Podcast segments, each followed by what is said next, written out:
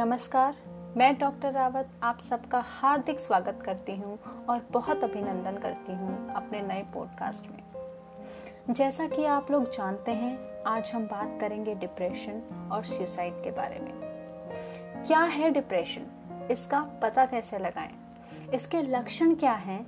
साथ ही लोग सुसाइड तक कैसे पहुँच जाते हैं? इस विषय में आज की चर्चा होगी। तो पहले बात करते हैं डॉक्टर ब्रॉक श्रॉम की, जो डब्ल्यू एच ओ यानी वर्ल्ड हेल्थ ऑर्गेनाइजेशन के पहले प्रबंधक निदेशक, यानी डायरेक्टर जनरल रहे हैं। उनका कहना था without mental health there can be no true physical health यानी मानसिक स्वास्थ्य के बिना शारीरिक स्वास्थ्य का महत्व नहीं है। साठ साल बीत गए हैं, लेकिन ये परिदृश्यता आज भी नहीं बदली। अमेरिकन साइकेट्रिक एसोसिएशन के मुताबिक डिप्रेशन एक ऐसी स्थिति है जो आपको नकारात्मक सोचने पर मजबूर करता है। ये आप कैसा महसूस कर रहे हैं, कैसे एक्ट कर रहे हैं, इस पर भी आपकी सोच को नकारात्मक बनाता है। आप बहुत दुखी रहने लगते हैं, आपकी रुचि उन चीज़ों में नहीं होती जिनको आप कभी बहुत पसंद किया करते थे। आपको सोशल गैदरिंग्स नहीं पसंद आती, और भी ऐसे कई लक्षण हैं। जैसे स्लीप पैटर्न का डिस्टर्ब रहना या बहुत ज़्यादा नींद आना गिल्टी फील करना किसी चीज़ को लेकर, भूख में बदलाव महसूस करना, बहुत थकावट रहना और कई बार सुसाइडल थॉट्स भी। अमेरिकन साइकेट्रिक एसोसिएशन का कहना है कि छह दशमलव सात प्रतिशत लोग हर साल डिप्रेशन का शिकार बनते हैं। सोलह दशमलव छह प्रतिशत लोग अपने जीवन काल में कभी न कभी इसका अनुभव करते हैं। पुरुषों के मुकाबले महिलाओं में डिप्रेशन 50 प्रतिशत तक ज़्यादा देखा गया है। तो कौन कौन से कारण हैं इसके पीछे? पहला है आपके ब्रेन में कुछ केमिकल्स का डिसबैलेंस होना। इनमें से जो केमिकल्स हैं, वो है सीरोटोनिन नॉरेपिनेफ्रिन इनकी वजह से आपको डिप्रेशन के कई लक्षण देखने को मिल सकते हैं। दूसरा है जेनेटिक्स या परिवार में किसी को कभी डिप्रेशन रहा हो।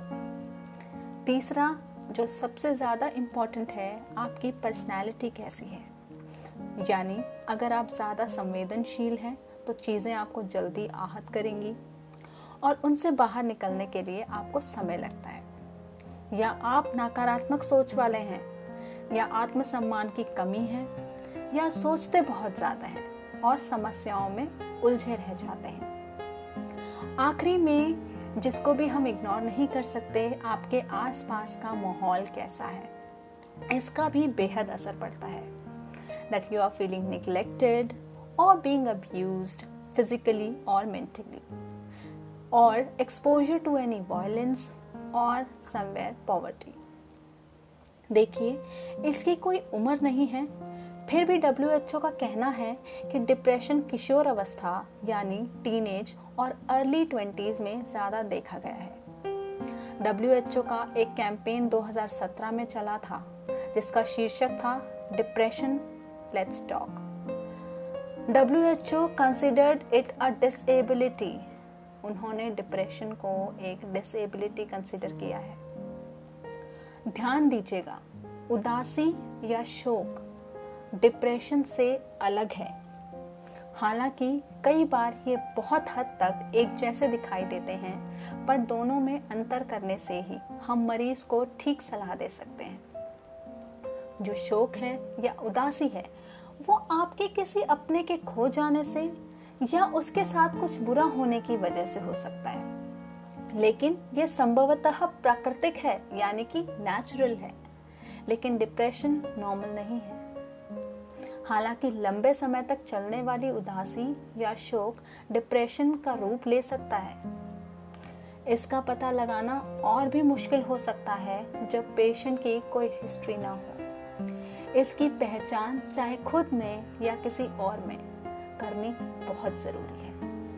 क्योंकि यहाँ बात सिर्फ़ पीड़ित की नहीं है, बल्कि समाज और समूह की भी है। यहाँ खास ध्यान बच्चों का रखा जाना चाहिए, जिनको इनकी जानकारी नहीं है। और वो बड़ों की तरह अपनी भावनाएँ बता नहीं सकते और अंदर ही अंदर परेशान होते रहते हैं। या वो खुद में इसे पहचान नहीं पाते और ज़्यादातर वो सुसाइड जैसे कदम उठाते हैं।